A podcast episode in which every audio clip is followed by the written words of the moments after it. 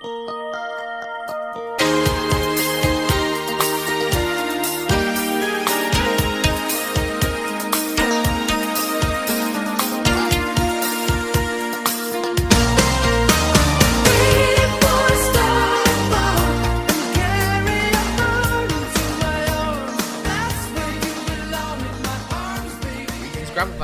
Welcome to the second half of the Naito double bill of the Meltzer 5 Star Project, the ongoing series in which myself, you let me tell you something, co host Lorcan Mullen, and your other let me tell you something, co host Simon Cross discuss every match that Dave Meltzer of the Wrestling Observer has rated 5 stars or higher. We're still in the higher category this time, although we've dropped down three quarters of a star.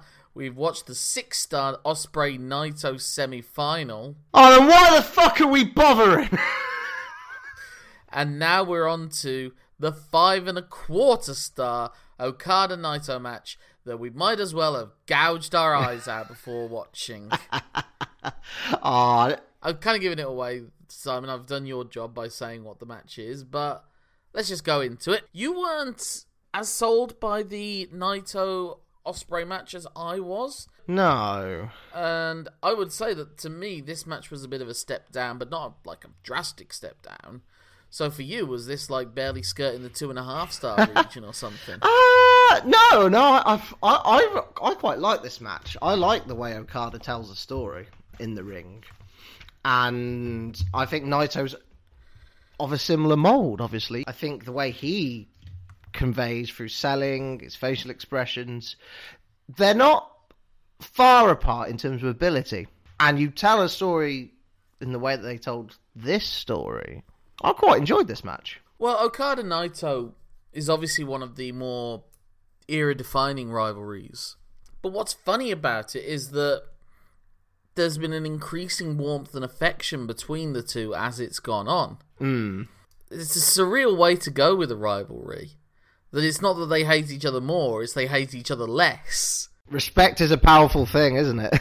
yeah, I guess maybe it's because Naito is the closest thing Okada has to appear, even though Naito is significantly older than him. Like his last match as a young lion was Okada's first match as a young lion. Mm. So they're barely in the same class of young lion. And Naito was the one that kind of got to him, and the whole thing with Okada, he's always understood his position within the company.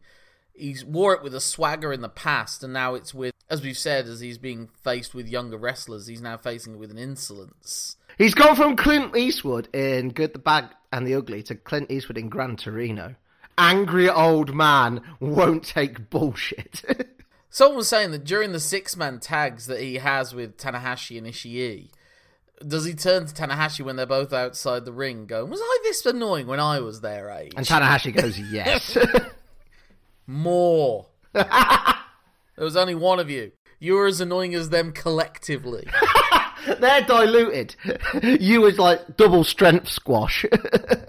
but if we have the notion that Okada is now the grand, not the grand master, but the like, the not just the unquestioned ace of the company, even whilst Sanada is technically the IWGP champion, all the young lions know that it's Okada you topple, not Sanada that gets you to the top. Yeah with that being the case, then the fact that Naito is significantly older than him and never maintained that level, although he was the one to defeat Okada at Wrestle Kingdom in the big main event, which is something that Omega never did, which is something Ospreay hasn't done, which is something Jay White never did. So he's probably the closest thing to a person that not only does Okada think is a contemporary, but think is an equal in ability, maybe, mm.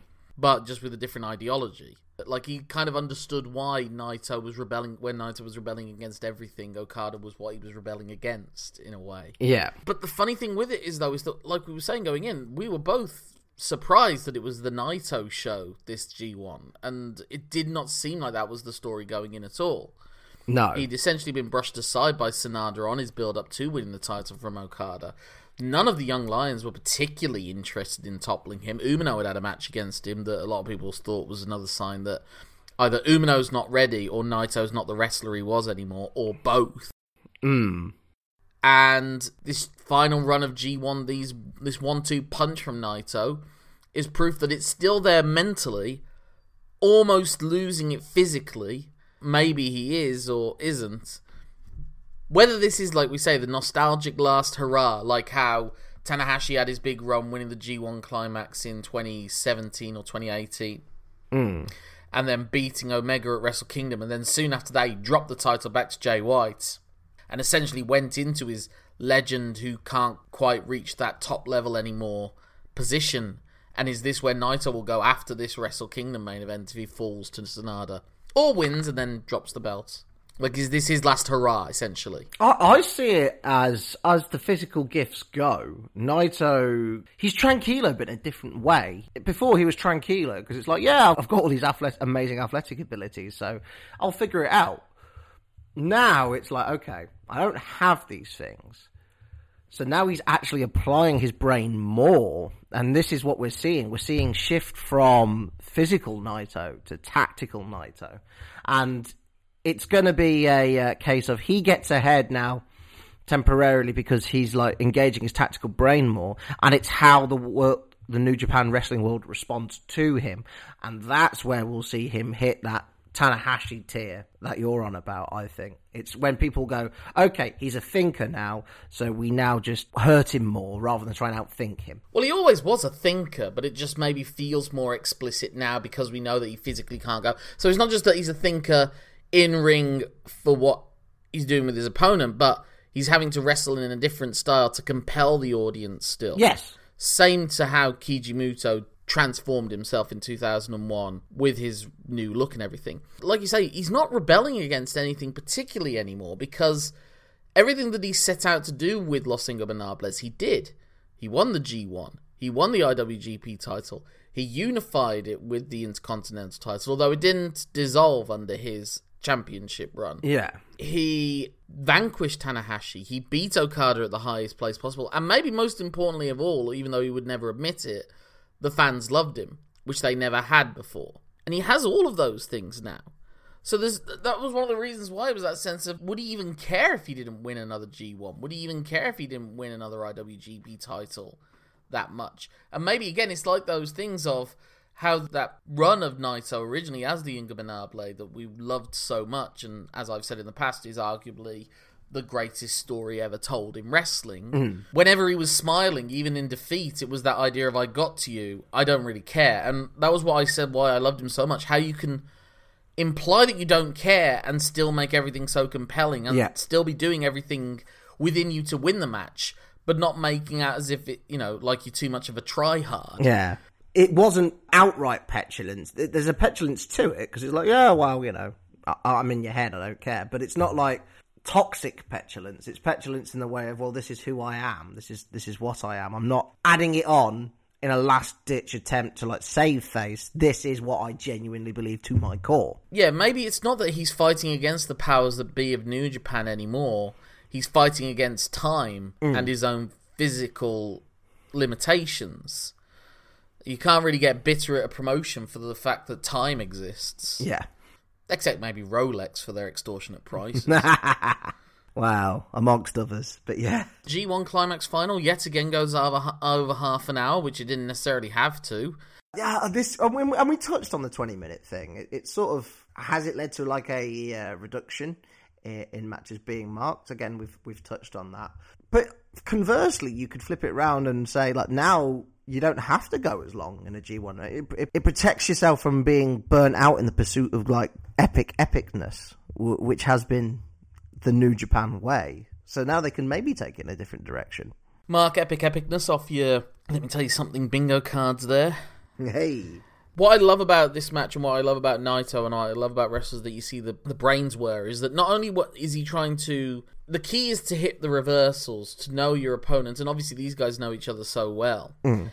Uh, you see at one point, and then the opponent having to come up with a creative way to hit that move then afterwards. So when Okada sets up Naito for his classic corner drop kick to the outside, Naito sees it coming and hits him with a kick. And that sends, and he sends Okada to the outside where he beats the shit out of Okada on the outside, which is what Okada usually does. And then when Okada tries to do the shit kicking on the outside later on with the Irish whip into the barricade, Naito reverses it. But also, similarly, later on in the match, when they're at a double down, or when they're in a situation that uh, Okada suddenly sees he has his chance to hit that drop kick that sends Naito to the outside, he does hit it. And I always love that because there is that sense of the understanding of where we are. But it's also like a preemptive counter or a preemptive surprise that not only is obviously surprising the wrestler in the ring, but surprises the crowd. Because mm. obviously in the previous match with Ospreay, we saw him reverse one move into a tornado DDT off the ropes. Yes. And Naito goes to do that again, but instead of making it a DDT, turns it into an inside cradle small package instead. That was a beautiful sequence. I it's how seamlessly he like wraps it in and like incredibly tight as well. I loved it. And also when he has that moment of control on the outside, like subverting Okada's traditional way, the way Okada's finally able to take control is by hitting him with a surprise tombstone pile driver on the outside. Yeah. Which is another famous move of, of Okada's. Great crowd reaction as well to that. It's like, oh, he has got him! He has got him on the outside. Naito's in trouble here. But yeah, as we say before, the, the story is that Okada, like Ospreay, is physically stronger than Naito. And again, that is shown in the opening sequences. Okada controls even more than he usually does in those situations, and like genuinely gets angry at Naito at one point, like screaming at him to give him something. it's not in a way of like get off my yard like he is with the youngsters. It's like, come on, you're Naito for fuck's sake. Where is it? I need it. I need it. I can't like deal with all these like youngsters on my. I mean, I can, but I don't want to. but Okada's ready to just wipe him out, and I love also because one of the key things as well with these matches is who's dictating the pace, and when it's going fast, it suits Ospreay or Okada. When it's slowed down, it suits Unito's. But I love is that Naito is able to get the control when he's in that super fast pace because Okada just start. This is after he's done that whole screaming at him. He goes after the neck with a drop kick after this super fast exchange where they're running the ropes and Okada just going at this crazy pace of running the ropes that even Kevin Kelly in commentary is kind of like, oh man, he's yeah. going fast. And so, like yesterday, he does the hip toss onto the knee and he does the drop kick to the knee. And as I've said, now it seems like Naito will just immediately go for the neck in the way that Tanahashi will immediately go for the knee when he's like nothing else is working for him. Mm. I'm sure Naito was always doing targeted knee attacks, uh, neck attacks before, but it just seems more explicit and more clearly like his immediate plan B when things haven't gone his way at the start. He's thinking more about how to get there. It's not he's not relying on again, he's not relying on his natural abilities to get him there. He's thinking about how to get it in place. Like the heel, but as we say, the sentimentality and just the fact of the the heel work always was like a statement against like doing it the right way never worked for me. Mm. So again, he's like even though he does something as brutal as the neck breaker over the guardrail onto Okada, he's still the sympathetic figure from the start to the finish of the match. He even spits at Okada at various points as well when they're doing the forearm exchanges. Like I said, it's so fascinating with Naito, the fact that the man who cheats and spits and never plays the crowd and will throw away a championship belt that he's just won is the almighty babyface of the promotion. Yeah. It's a testament to how he's played the character they love him, and I love him, to be honest. Also, when Okada's been hurt, because he does hurt Okada over time, when he's down to his knees after um, elbows to the neck again, which is like his low drop kick now, I guess. Well, no, actually, because he has a drop kick to the mm. knee. I don't know. Uh, that's his dragon screw or something, just those elbows to the neck. Yeah. And Okada puts an LIJ fist up in the air asking for more, but also saying like this is basically what I'd asked for earlier on in the match. Yeah. But that's also like he did that fist salute to Naito after Naito had beaten him at Wrestle Kingdom. Like his acknowledgement of you finally done it against me and I've got no complaints. And I do respect you. I don't I don't really want to show it, but I do. yeah. And then it's just going into your classic New Japan finishing sequences, but there's just a, an added level of stank on each move. It feels like when Okada does hit the Michinoku Driver or the Tombstone or the Short Rainmakers. Like he's. Mm. You're feeling the pain, and that's, I suppose that's always meant to be the sense of the G1 is that it's this long, long endurance test. And that oh, Ospreay obviously wore that endurance a lot more last year and wasn't able to reach it, but Naito was able to get through it. But there's that sense of you had to take everything out of Okada as well. Yeah. And Okada's like laying prone after he's pinned at the end with Naito posing over him. Which is a great sort of call back to an earlier moment in the match where Okada's going for the cocky pin, and Red Shoes Yeah. is like, "Nope." Red Shoes channels Jim Ross. it's not a proper pin. You're not covering both shoulders. I'm not counting it. So yeah, I mean, this is a quick one as far as LMTYSs go, but you know, I'm the one that has to edit them, so screw you. I want it to be shorter.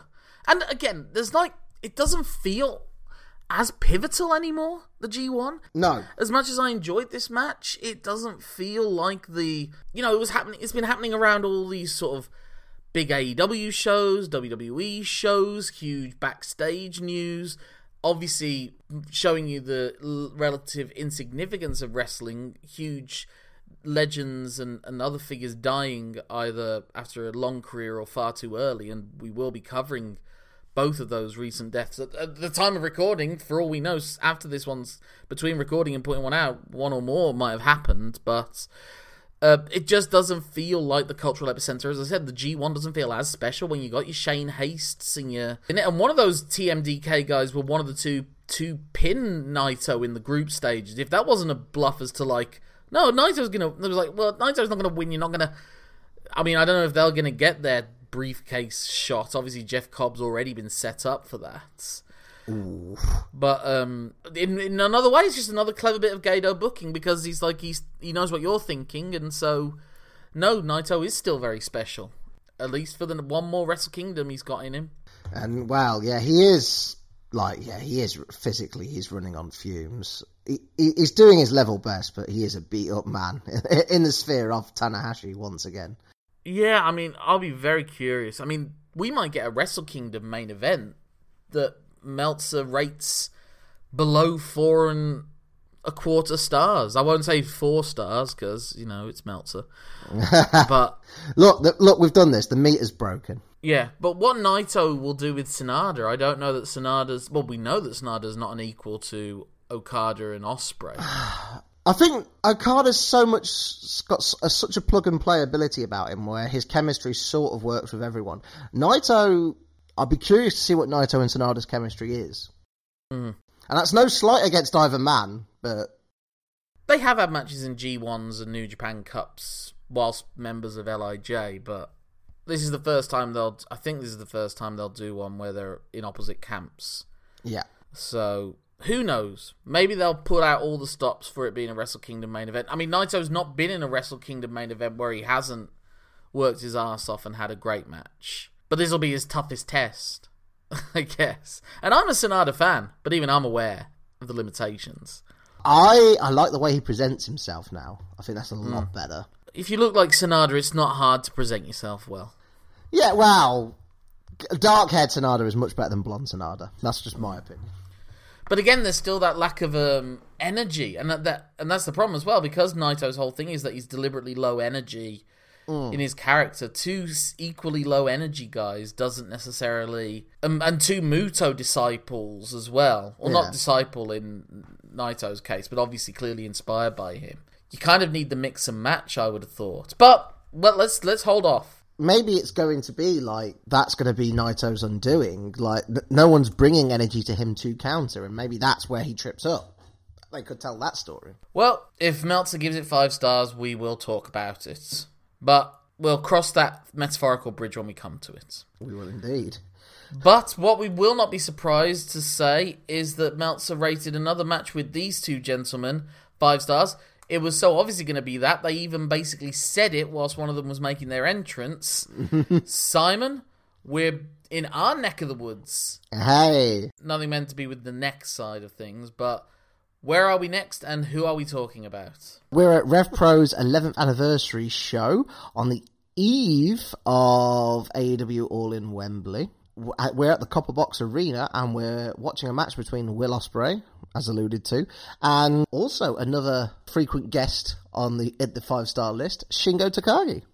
Yes, a match up that's never been rated below five stars. Like five stars is his bottom. I think this might technically be the worst of their matches because it was only five stars in the eyes of Meltzer. But don't let that put you off watching it, listeners.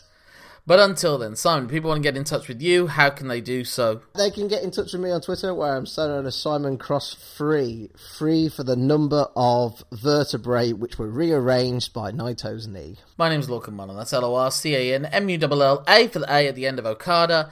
N for the N at the start of Naito. I know I did it last time, but I can't be asked. I'm showing off low energy like Naito.